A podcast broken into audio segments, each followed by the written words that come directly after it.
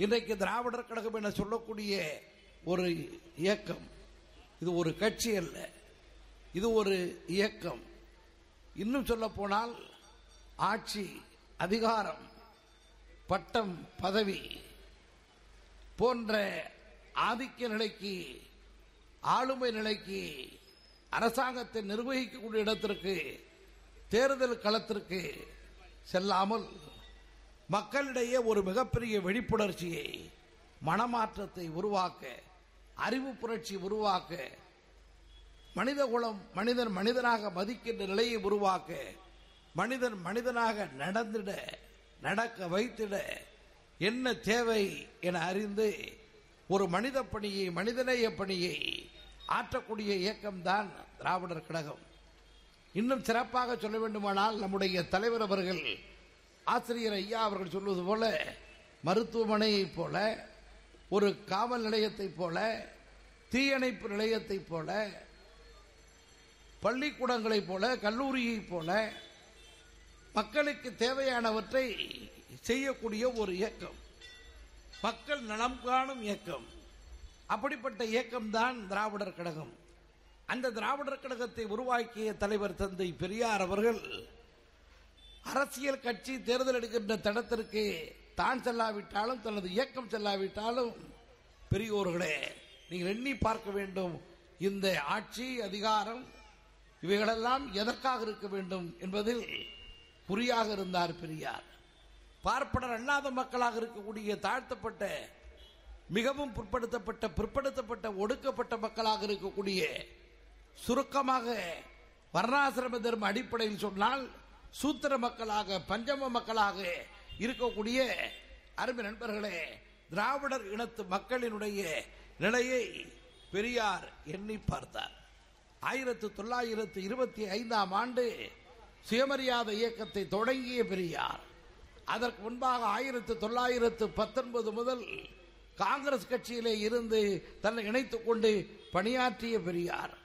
அதற்கு முன்பாக ஒரு மிகப்பெரிய செல்வ செழிப்பு மிக்க குடும்பத்தில் ஒரு ஆஸ்திக குடும்பத்தில் ஆன்மீகம் தழைத்தோங்கிய ஒரு குடும்பத்திலே பிறந்து முற்போக்கான கருத்துக்களை இளம் பிராய முதல் மிக பெரிய அளவிற்கு சிந்தனை வளத்தை வைத்திருந்த பெரியார்.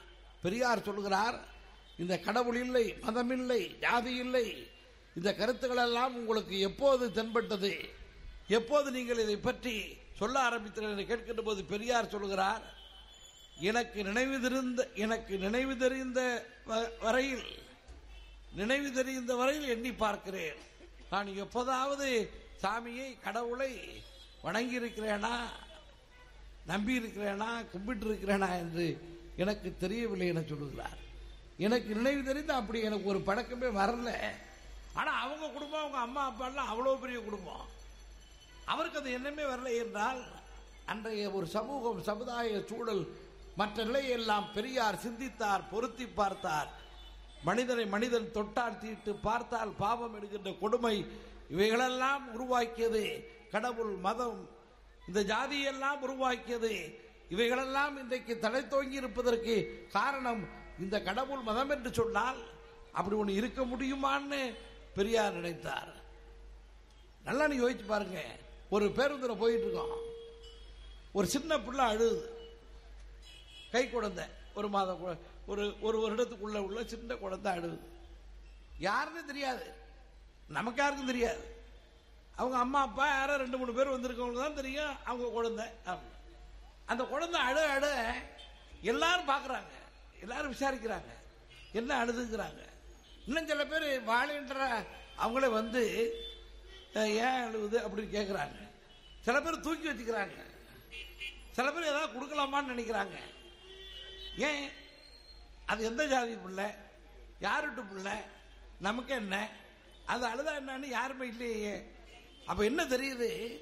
அடிப்படையில் எல்லாருக்கும் யாரா இருந்தாலும் உதவணும். எல்லா மனிதர்களும் தான் தெரியுது. இதுதான் அடிப்படை உணர்வு. ஆனா அதுக்குள்ள போய் தான் வந்து அப்புறம் தான் இந்த வேலையெல்லாம் நடக்க ஆரம்பிக்குது. நீ நல்லா நீ யோசிச்சு பாருங்க. ஆக ஒரு சமத்துவ சமுதாயம் உருவாக்கப்பட வேண்டும் என கலைஞர் நம்முடைய தந்தை பெரியார் விரும்பினார். மனித சமத்துவம் மனித நேயம் பெரிய அளவிற்கு பூத்து குழுக்க வேண்டும் என அவர் ஆசைப்பட்டார். அப்படி ஆசைப்பட்டதற்கு காரணம் ஒரு மனிதன் இன்னொரு மனிதனுக்கு அடிமையாக இருக்கலாமா? தொட்டா தீட்டுன்னு சொன்னா என்ன? ஒரு மனுஷன் ஒரு மனுஷனை தொட்டா தீட்டுன்னா? ஒரு குரங்கு இன்னொரு குரங்கை தொடுது ஒரு நாய் இன்னொரு நாயை தொடுது ஒரு பூனை இன்னொரு பூனையை தொடுது. ஈ எறும்பு காக காக இருக்கக்கூடிய விலங்குகள் எல்லாம் ஒன்னு முன்னாடி கிடக்கு. அதுக்கெல்லாம் ஒன்றும் தீட்டு இல்லைங்கிறான் நல்ல அறிவு படைத்தவன் ஆறறிவு படைத்தவன் பகுத்தறிவு படைத்தவன். அப்படி தீட்டுனா என்ன அர்த்தம்? சரி அது மட்டுமல்ல. அப்படி அவன் தீட்டான ஜாதியாக இருப்பதனால் அவன் படிக்கக்கூடாது ரோட்டில் நடக்கக்கூடாது செருப்பு போடக்கூடாது குடை பிடிக்கக்கூடாது. எங்க மழை பெஞ்சதுனாக்க குடை பிடிக்கிறான். இதுல என்ன ஜாதி அடிப்படையில் குடை பிடிக்கிறது? இதுல ஏன் ஒருத்தன் குடை பிடிக்கக்கூடாதுன்னா என்ன அர்த்தம்? இது இது எந்த எந்த லாஜிக் ஏதாவது ஒன்று சரியா வருதா? உடை பிடிக்க கூடாதுன்னு ஏன் சொல்லணும் அவரை? தூக்குல போடக்கூடிய கைதி. அஞ்சு மணிக்கு தூக்குல போடணும். அப்படின்னா நாலு அம்- நாலு மணி ஐம்பத்தொம்போது நிமிடம் இல்ல ஐம்பத்தொம்போது நிமிடம் முடிஞ்சு அதுக்கு அடுத்து ஐம்பத்தொம்போது செகண்ட் வரையிலாம் அவரை பாதுகாக்கிறாய்யா ஐயா. அவருக்கு ம- ம- இந்த மரியாதை கொடுத்தாகணும். அவர் அஞ்சு மணிக்கு தான் தூக்கணும். அஞ்சு மணிக்கு முன்னாடி வரைக்கும் அவருக்கு என்னென்ன தேவையெல்லாம் கேட்குறான் என்ன சாப்பிட்றீங்கன்னு கேட்குறான் யாரை பார்க்கணும்னு கேட்குறான் என்ன சொல்ல போறீங்கன்னு கேட்குறான் அவர் யார் அவர்? பத்து கொலை பண்ணவன். பத்து கொலை பண்ணவனா ஹேங்கிங் போட தூக்குல ஏத்த போறாங்க. இன்னும் சொல்ல போனாங்க அவன் கொலை பண்ணப்பட வேண்டிய ஆளு தான் தூக்குல போடப்பட வேண்டிய ஆள் தான் வச்சுக்குவோம். இருந்தாலும் நீதி என்ன சொல்லுது பாருங்க? கடைசி வரைக்கும் அவனுக்கு தேவையானதெல்லாம் செய். கரெக்டா அஞ்சு. அடிக்கிறப்ப அடிக்கிறான் பில். அஞ்சுன்னு. அப்பதான் வந்து தூக்கம் அடிக்கிறான். பட்டன் அடிக்கிறான் தூக்குவான். ஏங்க ஒரு குற்றஞ்சாட்டப்பட்டு தண்டிக்கப்பட வேண்டிய தூக்குலப்பட வேண்டியவனுக்கு கூட கொடுக்கப்பட வேண்டிய உரிமையை கொடுக்கப்பட வேண்டிய மரியாதையை கொடுக்கிறான். ஆனா மனுஷனா பிறந்தவன் பிறந்துவதற்கு வாட பிறந்தவன் எல்லாம் உள்ளவன் நீ வந்து ரோட்ல நடக்கக்கூடாதுன்னா என்ன அர்த்தம்? நீ ரோட்டில் நடந்தாக்க மண்ணு தீட்டா எடுக்கிறான் என்ன அர்த்தம்? என்னை எவையா கண்டுபிடிச்ச அந்த தீட்டுன்னு ஒன்று அதில் மண்ணு தீட்டாவது? கரண்டில் கொண்டு போய் கை வை பார்ப்போம். தீட்டா எது யாருக்கு தீட்டாகுதுன்னு பார்ப்போம். இப்போ கரண்டில் போய் கை வைப்பானா இப்போ ரொ- பெரிய ஜாதிக்கிறான் அவன் நடந்தால் தீட்டு இல்லைங்கிறான். அவனை கூப்பிட்டு கரண்டில் கை வைக்க விடுவோம். கரண்ட்ல கை வச்சானாக்கா அவன் ஷாக் அடிக்காம இருக்குமா அவனுக்கு? நீங்க யோசிச்சு பாருங்க. எந்த வகையில சிறப்பு? ஒண்ணுமே இல்லைங்க. தன்னை அடக்கி ஆள இந்த இனத்தை அடக்கி ஆள தான் வாழ பார்ப்பனர்கள் செய்த ஒரு மிகப்பெரிய சூழ்ச்சி. அந்த சூழ்ச்சியின் பயனாக படிப்பு கல்வி ஆட்சி அதிகாரம் எல்லாத்தையும் இழந்துட்டு இருந்த நிலையில் இருந்த மக்களில் நாம ரொம்ப மோசமாக போனோம். நாசமாக போனோம். ரெண்டாயிரம் ஆண்டுக்கு முன்பாக திருக்குறள் எழுதுகின்ற அளவுக்கு அறிவு ஐயாயிரம் ஆண்டுகளுக்கு முன்பாக சிந்துவழி நாகரிக சிறப்பும் பத்தாயிரம் ஆண்டை எட்டி பிடிக்கக்கூடிய கீழடியினுடைய நாகரிக நினைவு சின்னங்களும் அதற்கு உரியவர்களாக திராவிடர்களாகிய நாம் இருக்கிறோம். இருந்தா நம்மளை பொம்மலாட்டுற மாதிரி ஆட்டி விட்டான் குரங்காட்டுற மாதிரி ஆட்டிட்டான். உன் நாக்கில் சரஸ்வதி இல்லை உனக்கு படிப்பே வராதுட்டான். எங்க படிப்பு வர்றதுக்கும் சரஸ்வதிக்கு என்ன கனெக்ஷன் சரஸ்வதி கல்விக்கு கடவுள்ட்டான். சரி யாருக்கடான்னாக்கா இந்து மதத்துலன்னா அப்ப கிறிஸ்தவ மதத்துக்கு யாரு? அப்ப முஸ்லீம் மதத்துக்கு யாரு? ஜப்பானுக்கு யாரு? அமெரிக்காவுக்கு யாரு? சிங்கப்பூருக்கு யாரு? குறைந்தபட்சம் சரியாக சொல் சொல்லணுமா இல்லையா? உன் நாக்கில் சரஸ்வதி இல்லை உனக்கு படிப்பே வராது படிக்க கூடாது அப்படிங்கிறான். சரி வருதா வரலான்னு டெஸ்ட் பண்ணோம்னாக்க அந்த வேலையை வச்சுக்க கூடாது டெஸ்டே பண்ணக்கூடாது. அப்பதான் பெரியார் போராடினார். பெரியார் மிகப்பெரிய ஒரு குரல் கொடுத்தார். பள்ளிக்கூடத்தை திற படிக்க விடு. வருதா இல்லையான்னு பார்ப்போம். சரஸ்வதி இல்லை. யார்கிட்ட? செட்டியார் ரெட்டியார் முதலியார் கல்லர் மறவர் கவுண்டர் யாதவர் பல்லர் பறையர் வண்ணார் தோட்டி அம்பட்டர் சக்கிலி. ஆறாயிரத்தி எட்டு ஜாதி இருக்குது. இந்த ஆறாயிரத்தி எட்டு ஜாதி பாப்பான தவிர இருக்கிற இந்த ஜாதியில யாருக்கும் படிப்பு வராது.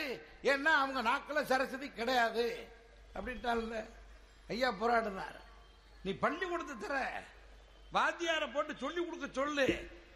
வருதா வரலையான்னு நம்ம வந்து ட்ரை பண்ணுவோம் அப்படின்னார் பச்சை தமிழன் படிக்காத மேதை கல்வி கண் திறந்த காமராஜ்.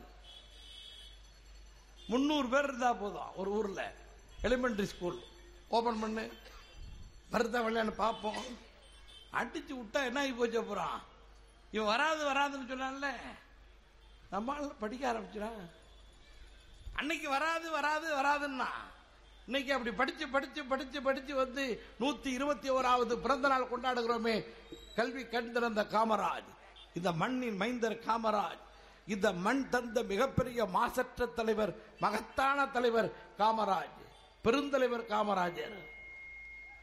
அவருக்கு முன்பு பல புரட்சி கல்வியில் நடந்திருந்தாலும் கூட அவர் க- கல்விக்காக ஸ்பெஷலா அடிச்சார். தீவிரமா அடிச்சார். இன்னைக்கு இப்ப பிளஸ் டூ ரிசல்ட் வந்துருச்சு. அடுத்த பேட்ச் படிக்க ஆரம்பிச்சிட்டாங்க. பிளஸ் டூ படிச்சுட்டு இப்ப கல்லூரிக்கு எல்லாம் போய் அட்மிஷன் நடந்துகிட்டு இருக்கு. மேல் படிப்புக்கு போயிட்டு இருக்காங்க. இப்ப பிளஸ் டூல யாரு முதல் மதிப்பெண் நந்தினின்னு ஒரு பொண்ணு. எந்த ஒரு பொண்ணு? திண்டுக்கல் பொண்ணு. திண்டுக்கல்லை சேர்ந்த நந்தினிங்கிற ஒரு பொண்ணு எவ்வளவு மார்க் வாங்கியிருக்கு? அறநூறு மார்க் வாங்கியிருக்கு. எவ்வளவு மார்க்குக்கு அறநூறு வாங்கியிருக்கு? அறநூறு மார்க்குக்கு அறநூறு வாங்கியிருக்கு. அப்ப என்ன அர்த்தம்? எல்லா பாடத்திலையுமே செண்டம் வாங்கியிருக்கு. தமிழ்லையும் செண்டம் வாங்கியிருக்கு. இதுல என்ன பெரிய ஸ்டேட் ஃபஸ்ட்டுங்கிறது மாநிலத்தின் முதலிடங்கிறது மட்டும் இல்லை. இந்த அம்மா அடிச்ச மிகப்பெரிய சிறப்பு என்ன தெரியுமா? இதுவரையிலையும் யாரும் தமிழ்ல நுத்து கொண்டு வாங்குறது இல்ல நம்ம தமிழ் வாத்தியாரெல்லாம் இருக்காங்க பாருங்க. தமிழ் தமிழ் தமிழை ஒழிக்கிறதுக்கு தமிழ் வாத்தியாரை விட்டா வேற யாரும் போக வேண்டாம். விட மாட்டாங்க.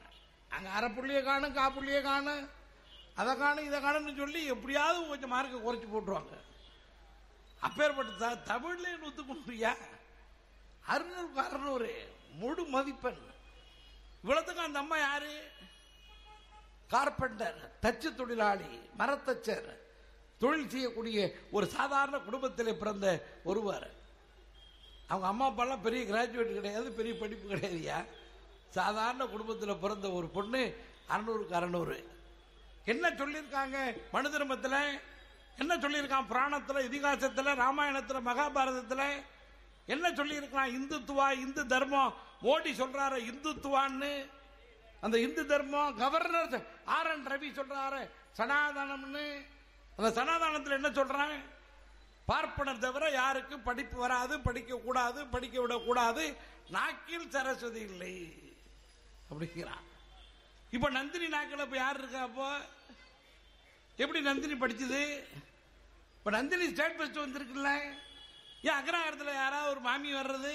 யாரும் வேண்டான்னப்போ அக்ரஹாரத்தில் படிக்கிற ஒரு புள்ள வந்திருக்கலாமே. நீங்க நல்லா நீ யோசிச்சு பாருங்க. இப்ப அடி வாங்கி எனக்கு எனக்கு தான் படிப்பு வரும் நாங்க தான் கடவுளுக்கு நெருக்கமானவன்னு சொன்னாங்களே. இப்ப என்ன ஆகி போச்சு? இப்ப நம்ம பிள்ளைலாம் எப்படி படிக்க ஆரம்பிச்சது? இப்ப கடவுளுக்கும் அவங்களுக்கு சண்டை வந்து போச்சா? அக்ரஹாரத்துக்கும் கடவுளுக்கும் இப்ப பிரச்சனை ஆகி போச்சா? கடவுள் என்ன இப்ப நம்ம தெருவுக்குள்ள டெபாசிட் ஆகி போச்சா? நீங்க நல்லா நீ யோசிச்சு பாருங்க. கடவுள் அந்தங்க இல்லை இங்கே இல்லை எங்கே இல்லை ஒரு இடத்துல இல்லை. அது வேறு. ஆனால் அதை காட்டி ஏமாற்றினார்கள். படிக்கூடாம தடுத்தாங்க. இவ்வளவு இப்ப படிச்சு முன்னேறி இருக்காம. இப்ப யாரு? இப்போ டென்த்து பிளஸ் டூ எல்லா படிப்பையும் வச்சுக்கோங்க. மாநிலத்தில் அதிக பேர் யார் பாஸ் பண்றாங்க? ஃபர்ஸ்ட் மார்க் வாங்குறது பொம்பளை பிள்ளை. அதிக பர்சன்டேஜ் பாஸ் பண்றது பொம்பளை பிள்ளை. போன வருஷம் பொம்பளை பிள்ளை. அதுக்கு முன்னாடி பொம்பளை பிள்ளை. அதுக்கு முன்னாடி பொம்பளை பிள்ளை. ஒரு இருபது இருபத்தஞ்சு வருஷமா பொம்பளை பிள்ளைங்களே பாஸ் பண்றாங்க எல்லாம் ஸ்டேட் ஃபர்ஸ்ட் எல்லாம் அவங்களே வர்றாங்க. அப்ப பெண்களை பத்தி என்ன சொன்னா? பெண்கள் வந்து ஒண்ணுக்கும் உருப்படாதுன்னா ஹியூமன் வேஸ்டேஜ் அது ஒரு மனித குப்பை. நான்கு வரணும் அஞ்சு வரணும் ஆறாவது தூக்கி போட்டான் ஒண்ணு ஒண்ணுக்கு இல்லாதுண்டா. பொம்பளைங்களுக்கு சொத்துரிமை இருக்கக்கூடாது வாக்குரிமை இருக்கக்கூடாது. இப்போ எந்த உரிமையும் இருக்கக்கூடாது எந்த உரிமையும் இருக்கக்கூடாது ஆண்கள் அடித்தா உதத்தா வாங்கிக்கணும். வீட்டுக்குள்ளே இருக்கணும். அண்ணாந்து பார்க்க கூடாது. கட்டவரில் அதை நிமிந்து பார்க்க கூடாது. கட்டவரே பார்த்துட்டு இருக்கணும். அடுப்புது பெண்களுக்கு படிப்பு எதற்குன்னு ஒரு பழமொழி இருக்குன்னா எவ்வளவு திமிர் இருக்கும் எவ்வளவு தினவட்டு இருக்கும் அடுப்பூதும் பெண்களுக்கு படிப்பதற்குன்னு சொன்னான்னா எவ்வளவு பெரிய அயோக்கியதனா உலகத்தில் எங்கேயாவது சொல்லியிருப்பானா? அடுப்பூது பொம்பளைக்கு படிப்பதுக்குன்னு இவன் பழமொழி சொல்லி வைக்கிறான் ஏன்? இப்ப என்ன ஆகி போச்சுப்பா இப்ப? பொண்ணு பார்க்க போகும்போதெல்லாம் பொண்ணு படிச்சிருக்கா? வேலையில் இருக்கா? கவர்மெண்ட் வேலையா? பர்மனண்டா கல்யாணம் பண்ண வரை பண்ணதுக்கு பிறகு வேலை பார்க்குமா? பிள்ளை பத்த பிறகும் வேலை பார்க்குமா? ரிட்டையர்ட் ஆகிற வரைக்கும் வேலை பார்க்குமா? சம்பளத்தை கொண்டாந்து என்கிட்ட கொடுக்குமா? இவன் ரொம்ப கெட்டிக்காரத்தனமாக இருக்கானுங்க பார்த்து இப்போ பொம்பளை வேலைக்கே போகப்படாத காலம் மாதிரி இப்போ வேலை பார்க்குதான்னு கேட்க வேண்டிய நேரம் வந்திருக்குல்ல.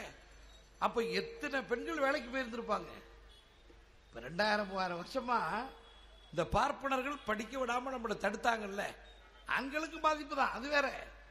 இப்போ பெண்கள் எவ்வளோ பேர் படிக்கிறது போச்சு? அதே போல ஆண்கள் படிச்சுட்டு வர்றது எவ்வளவு போச்சு? எத்தனை டாக்டர் என்ஜினியர் வக்கீல் நீதிபதி? எத்தனை பேர்? விஞ்ஞானி. இவ்வளவு பேர் இப்ப ரெண்டாயிரம் பேர் ரெண்டாயிரத்தி ஒரு வருஷத்துல எவ்வளவு பேர் நம்ம இழந்துட்டோம். நல்லா நீங்க யோசிச்சு பாருங்க. இந்த இடமெல்லாம் பாப்பானு தானே இருந்திருக்கேன். பக்கத்துல மதுரை. மதுரையில் நாயக்கர் ஆட்சி. திருமல நாயக்கர் ஆட்சி காலத்தில் மதுரையில் ஒரு மிகப்பெரிய பாடசாலை. அதுல பத்தாயிரம் பேர் படிக்கிறான். நான் சொல்றது மதுரை மாவட்டம் எல்லாம் தமிழ்நாடெல்லாம் இல்ல. மதுரையில பத்தாயிரம் பேர் படிக்கிறான். அந்த பத்தாயிரம் பேர் யாரு அப்படின்னா பத்தாயிரம் பேரும் பார்ப்பனர்கள். பாருங்க பத்தாயிரம் பாப்பா வீட்டு பிள்ளைக்கு மதுரையில படிக்கிறதுக்கு வச்சு பத்தாயிரம் பேருக்கு மூணு வேளை சோறு நெய் பருப்போட மூணு வேளை சோறு இலவசமா படிப்பு கொடுத்துருக்கான். யாரு? திருமலை நாயக்கன். ஆயிரத்தி அறுநூத்தி பத்தாம் ஆண்டு ராபர்ட் டி நொபிலி எடுக்கின்ற வெளிநாட்டைச் சேர்ந்தவன் வந்து அதை பார்த்து குறிப்பில் எழுதுகிறான். பத்தாயிரம் பேர்ல ஒரு செட்டியார் இல்லையா ஒரு முதலியார் இல்ல. ஒரு கல்லர் இல்ல ஒரு பல்லர் இல்ல. ஒரு படையாச்சி இல்ல. ஒருத்தர் எந்த ஜாதி இல்ல. எல்லாம் பாப்பானைக்கே கொடுத்துருக்காங்க. நீங்க நல்லா யோசிச்சு பாருங்க. இதுக்கு என்ன தண்டனை கொடுக்கலாம்?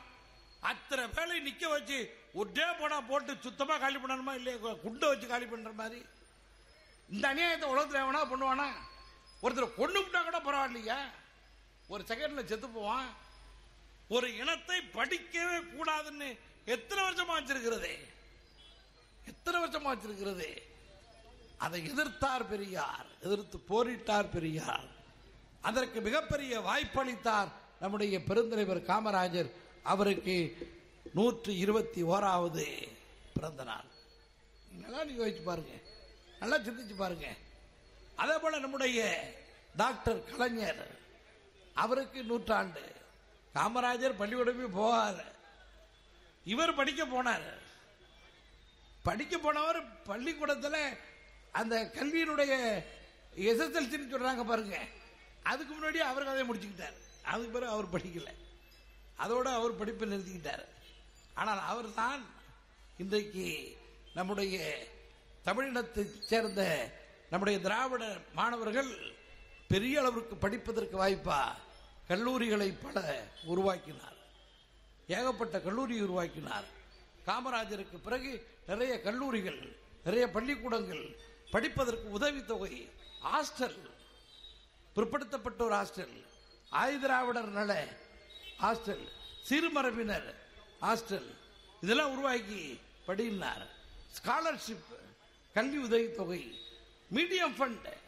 தமிழில் படித்தா அதுக்கு பணம். எவ்வளோ? நீ ஃபஸ்ட்டு கிராஜுவேட் முத தலைமுறையாக படிக்கிறியா? டிகிரி இன்னும் உன் குடும்பத்தில் டிகிரியே இல்லையா? நீ தான் முதல் டிகிரியா அப்படியா? இந்தா உனக்கு ஃப்ரீ உனக்கு கட்டணத்தில் கட்டணத்துல ஃப்ரீ படி. நல்லா யோசிச்சு பாருங்க. க- நம்முடைய கலைஞர் முதல் பட்டதாரி. அப்படின்னா முத பட்டதாரி இல்லை. முத முதல் இவன் தான் டிகிரி படிக்கிறான்னு சொன்னா அவனுக்கு உதவி பண்றதுக்கு சட்டம் கொண்டு வந்தார். இதுல யாராவது ஒரு பாப்பான் பயன்பட்டிருக்கானா? இதுல யாராவது ஒரு பாப்பான் என் குடும்பத்தில் நான் தான் ஃபர்ஸ்ட் கிராஜுவேட் அவன் போய் நின்றுருக்கானா?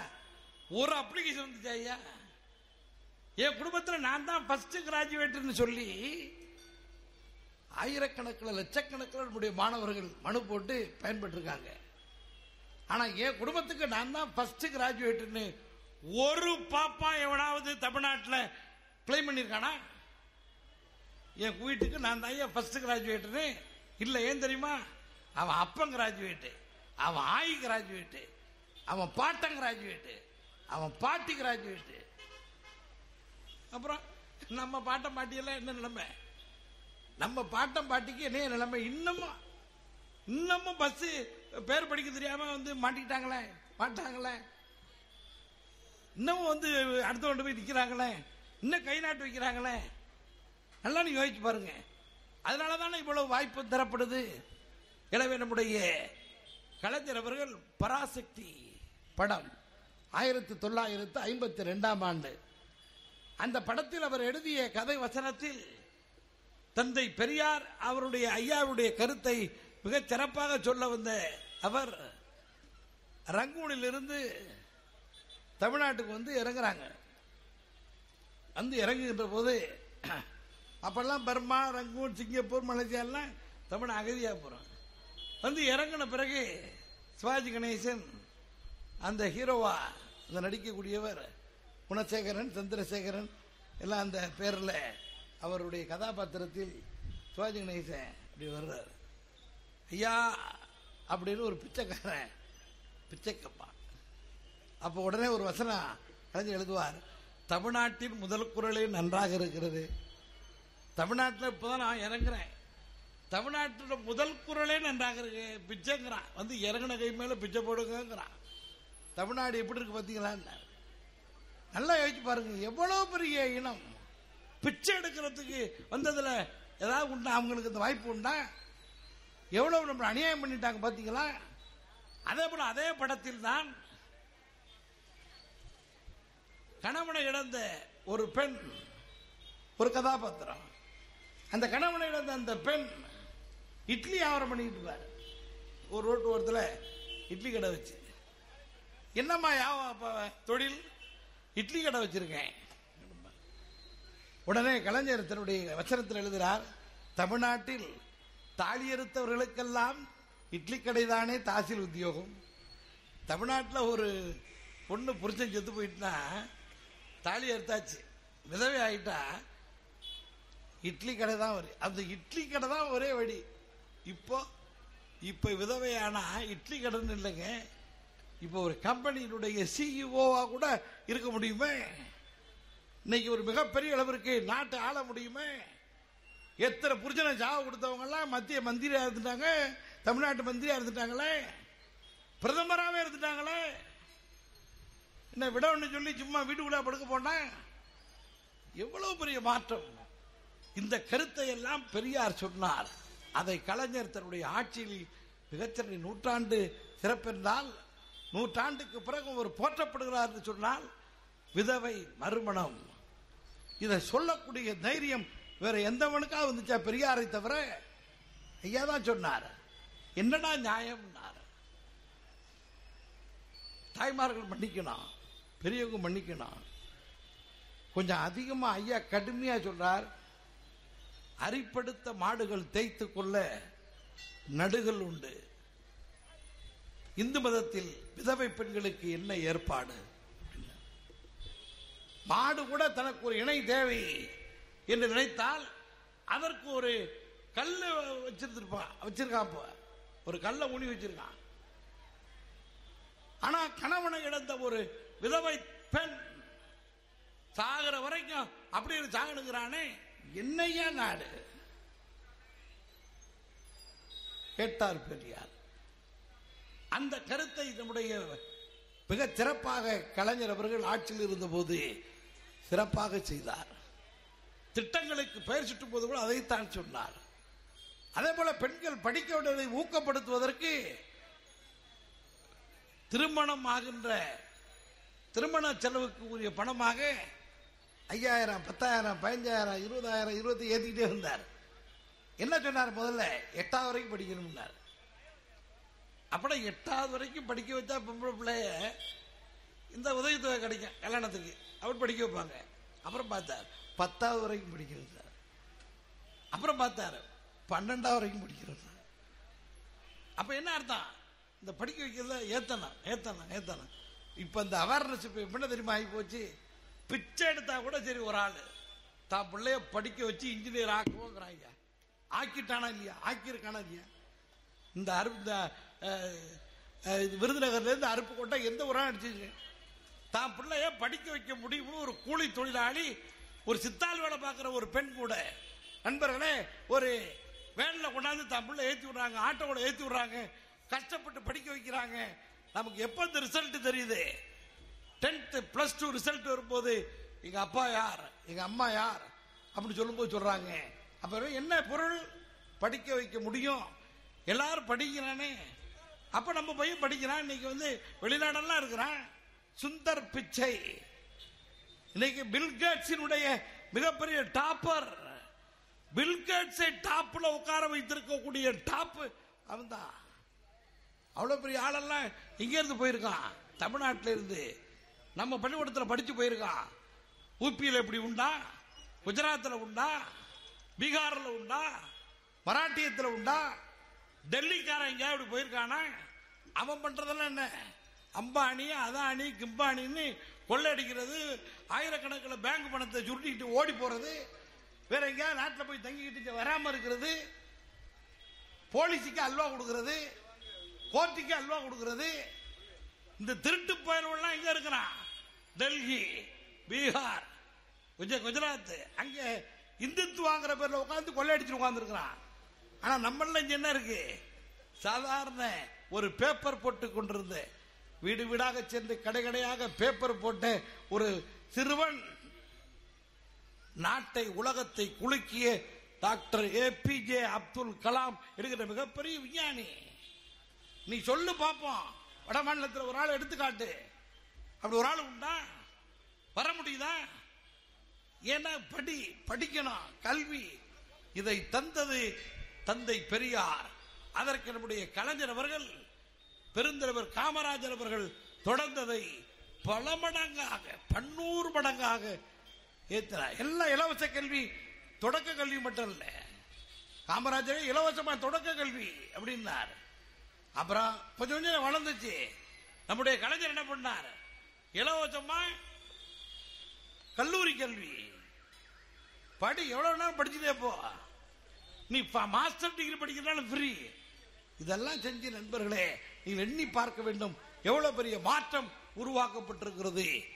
அந்த மாற்றத்தை உருவாக்குவதற்கு நம்முடைய கலைஞர் பெரிய அளவிற்கு திராவிட மாடல் ஆட்சி திராவிட மாடல் அரசியல் திராவிட மாடல் அரசாட்சி எடுக்கின்ற நீதி கட்சி தொடங்கிய தந்தை பெரியார் வழிகாட்டிய தடத்தில் பயணித்து இன்னைக்கு மிகப்பெரிய உச்சாணி கொம்பிலே ஒரு மாவட்டத்துக்கு ஒரு மெடிக்கல் காலேஜ் ஏன் இந்த சிந்தனை குஜராத்துக்காரனுக்கு வரல? ஏன் பீகாருக்காரனுக்கு வரல? மசூதியை உடைக்கிறது சர்ச்சை உடைக்கிறது கன்னியாஸ்திரியை கற்பழிக்கிறது. இந்த வேலையெல்லாம் சூப்பரா பண்றானுவோ? இதெல்லாம் ரொம்ப டாப்பா பண்றான். இதெல்லாம் ரொம்ப எக்ஸ்பீரியன்ஸ் பண்றான். அவன்லாம் இதுல ரொம்ப எக்ஸ்பீரியன்ஸ் எல்லாம் இருக்கான் இருபத்தஞ்சு வருஷம் எக்ஸ்பீரியன்ஸ் நாற்பது வருஷம் எக்ஸ்பீரியன்ஸ் எல்லாம் இருக்கான் கோயிலில் உடைக்கிறதுக்கும் கற்பழிக்கிறதுக்கும். கலைஞர் சொன்னார் மாவட்டத்துக்கு ஒரு மருத்துவக் கல்லூரி மெடிக்கல் காலேஜ் இன்னைக்கு எவ்வளவு சீட் இருக்கு? பத்தாயிரத்தி சொச்சம் எம்பிபிஎஸ் சீட்டு தமிழ்நாட்டில் இருக்கு. பீகார்ல இருக்கா? குஜராத்தில் இருக்கா? மராட்டியத்தில் இருக்கா? டெல்லியில் இருக்கா? யோசிச்சு பாருங்க நீங்க. ஏன் அங்கெல்லாம் இல்ல? ஐநூறுக்கு குறையாத இன்ஜினியரிங் காலேஜ் தமிழ்நாட்டில் இருக்கு. ஏன் வெளிஸ்டேட்ல இல்ல?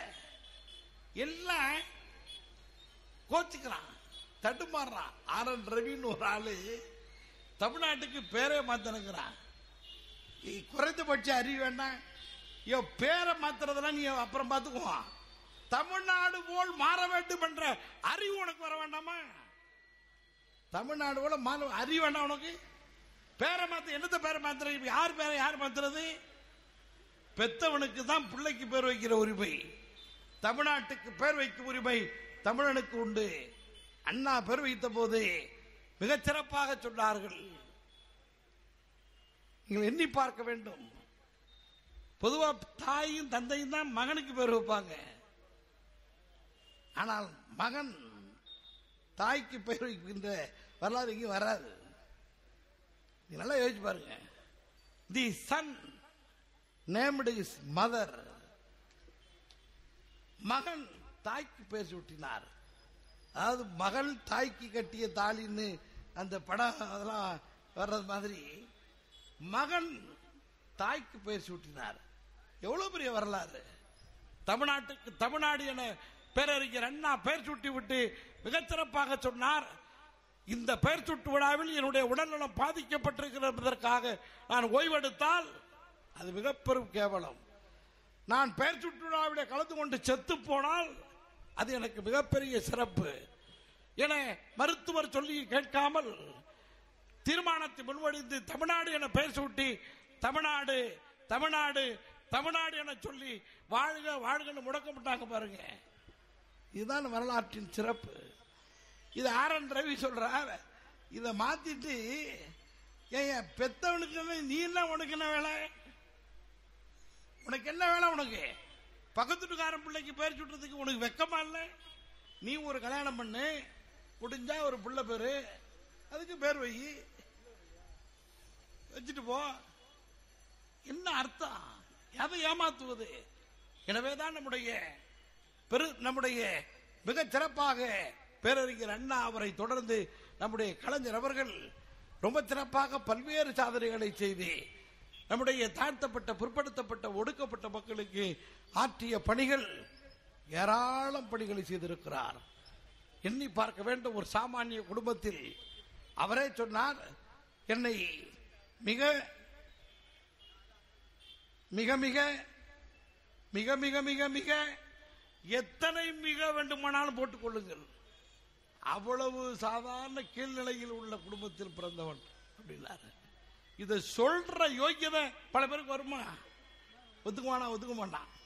சும்மா இருக்கணும்னு சொல்லுவான் நான் வந்து பெரிய ராஜ பரம்பரம்பா எனவே நண்பர்களே இந்த விருதுநகர் இருக்கின்ற தமிழ்நாட்டினுடைய வரலாற்றில் ஒரு தனித்த புகழுக்குரிய மண்ணாக தமிழ்நாட்டினுடைய அரசியல் வரலாற்றில் தமிழ்நாட்டினுடைய பொது வாழ்க்கையில் ஒரு மிகப்பெரிய புகழிடத்தை புகழேட்டை உருவாக்கிய பெருந்தலைவர் காமராஜர் அவர்களை தந்த மண் பெருந்தலைவர் காமராஜர் எடுக்கின்ற மிகப்பெரிய மனித மாம மனித மாமேதையை உருவாக்கிய இந்த மண் எடுக்கின்ற பெருமைக்குரிய இந்த மண்ணில் நம்முடைய தமிழர் தலைவர் அவர்கள் பல முறை வரி தந்து உரையாற்றி இருக்கிறார்கள் என்றாலும் கூட இன்றைய தினம் அவர் ஆற்றக்கூடிய உரை மிக முக்கியமான தலைப்பிலே மிக சிறப்பான முப்பெரு விழா இருக்கின்ற மிக சிறப்பானதொரு தலைப்பில் உரையாற்ற இருக்கிறார்கள்.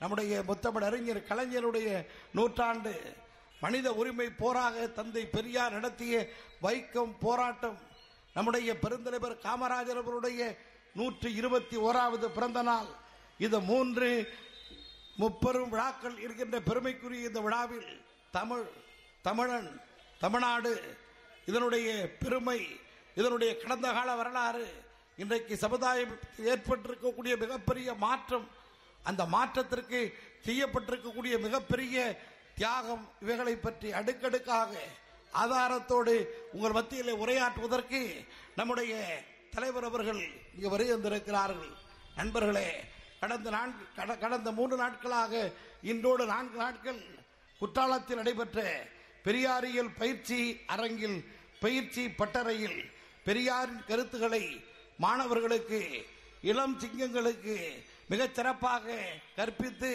அவர்களுக்கு அந்த பாடத்தை போதித்து தொடர்ந்து இந்த இன்று இங்கே நடைபெறக்கூடிய இந்த விழாவிலே உரையாற்ற வருகின்றிருக்கிறார்கள் அவர்களுக்கு முன்பாக ஒரு சிலர் உரையாற்ற வேண்டும் என்றாலும் கூட நீண்ட நேரம் அவர்கள் உரையாற்றுவதற்கான வாய்ப்பு குறைவு என்ற நிலையில் மிக சிறப்பாக குறித்த நேரத்திற்குள்ளாக நிகழ்ச்சி நிறைவடைய இருப்பதாலும் பெருமக்கள் அனைவரும் வரி தந்து கருத்தை கேட்டு பயன்பெற வேண்டும் என கேட்டுக்கொள்கிறோம்.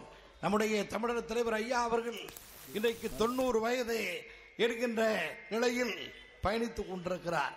வயதை பற்றி அவர் ஒருபோதும் எண்ணியதும் இல்லை எண்ணிக்கொண்டிருந்ததும் இல்லை அதை பார்த்து வருந்தியதும் இல்லை மகிழ்ந்ததும் இல்லை அவர் தன்னுடைய ஒவ்வொரு நாளும் ஒவ்வொரு நொடியும் ஒவ்வொரு மூச்சும் பிறவா தந்தை பெரியாரை பற்றி பேசாத நாளெல்லாம் நான் பிறவாத நாளே என சொல்லி அவருடைய ஆயுள் அவருடைய ஒவ்வொரு அடி ஒவ்வொரு இழுத்துவிடும் மூச்சு எல்லாம் பெரியார் பெரியார் பெரியார் என பெரியாரை கரம் பற்றிய நாள் முதல் இன்றைக்கு தொடர்ந்து தொண்ணூறு வயதில் எண்பது ஆண்டு காலம் இருக்கின்ற ஒரு மிகப்பெரிய பொது வாழ்வை உலக அரங்கிலே உருவாக்கி உலகத்தையே திரும்பி பார்க்க செய்த மகத்தான தலைவர் தான் இங்கே உரையாற்ற இருக்கிறார்கள்.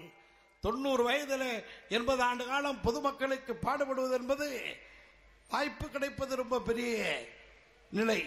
வாய்ப்பு கிடைத்தால் அதை பயன்படுத்தக்கூடியவர்கள் மிக மிக மிக மிக சொற்பமாக இருக்க முடியும். அந்த நிலையிலே நண்பர்களே பெரியார் தொண்ணூத்தைந்து ஆண்டு காலம் அவருடைய மைந்தராக அவருடைய மாணவராக அவருடைய தயாரிப்பாக பெரியார் தந்த தலைவராக பெரியாருக்கு பின் தமிழர் தலைவராக பெரியாரின் லட்சியத்தையும் தந்தை பெரியாரின் இயக்கத்தையும் இந்த இனத்தையும் பாதுகாக்கும் காவல் அரணாக திகழக்கூடிய நம்முடைய தலைவர் அவர்கள் இங்கே வருகை வந்திருக்கிறார் அந்த நிலையில் கூட இந்த சமுதாயத்திற்கு பாடுபட்ட பெருந்தலைவர் காமராஜருடைய நூற்றி இருபத்தி ஓராவது பிறந்த நாள். இந்த சமூகத்தினுடைய மிகப்பெரிய எழுச்சிக்கு பல்வேறு புரட்சிகரமான திட்டங்களை தந்த முத்தமிழறிஞர் டாக்டர் கலைஞருடைய நூற்றாண்டு.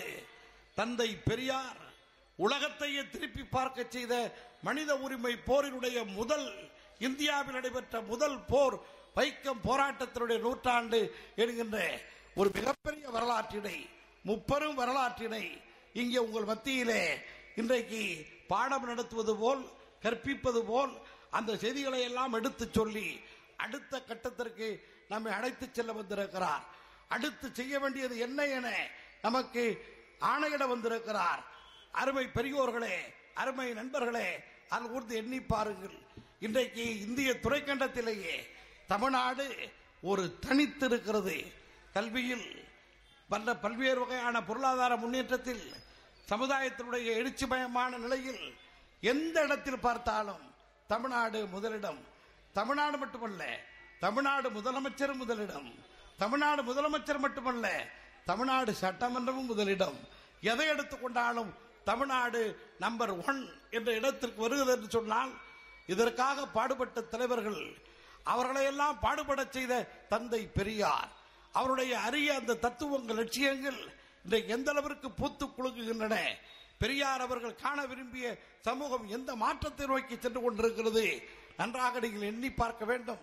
இன்றைக்கு நான் ஏற்கனவே குறிப்பிட்டதைப் போல நண்பர்களே பத்தாயிரத்திற்கும் மேற்பட்ட மருத்துவ கல்லூரியில் மருத்துவ கல்விக்கான இடங்கள் இங்கு இருக்கிறது என்று சொன்னால் மருத்துவம் படிப்பதற்கு சமஸ்கிருதம் தெரிந்திருக்க வேண்டும் என ஒரு காலம் இருந்தது. மருத்துவ படிப்பு படிக்க வேண்டுமானால் சமஸ்கிருதம் தெரிஞ்சிருக்கணும்னு ஒரு காலம் இருந்துச்சு. ஆனா இன்னைக்கு என்ன தெரியுமா? அதையெல்லாம் தூக்கி எறிஞ்சிட்டு ஒரு ஆண்டுக்கு பத்தாயிரத்திற்கும் மேற்பட்டோர் மருத்துவம் படிக்க முடியும் என்கின்ற மிகப்பெரும் சாதனையை பெரியார் வழியில் இன்றைக்கு திராவிடம் திராவிட மாடல் உருவாக்கி இருக்கிறது அந்த மாடலை வழிநடத்தக்கூடிய தலைவர் தான் வருகை வந்திருக்கிறார் உங்களிடையே பல்வேறு கருத்துக்களை எடுத்துச் சொல்ல இருக்கிறார். தமிழின பெருமக்களே வாருங்கள் கருத்தை கேளுங்கள். தொடர்ந்து இவர் தலைமையில் பணிமுடிப்போம். வாருங்கள் வாருங்கள் என கேட்டு விடைபெறுகிறேன். நன்றி வணக்கம்.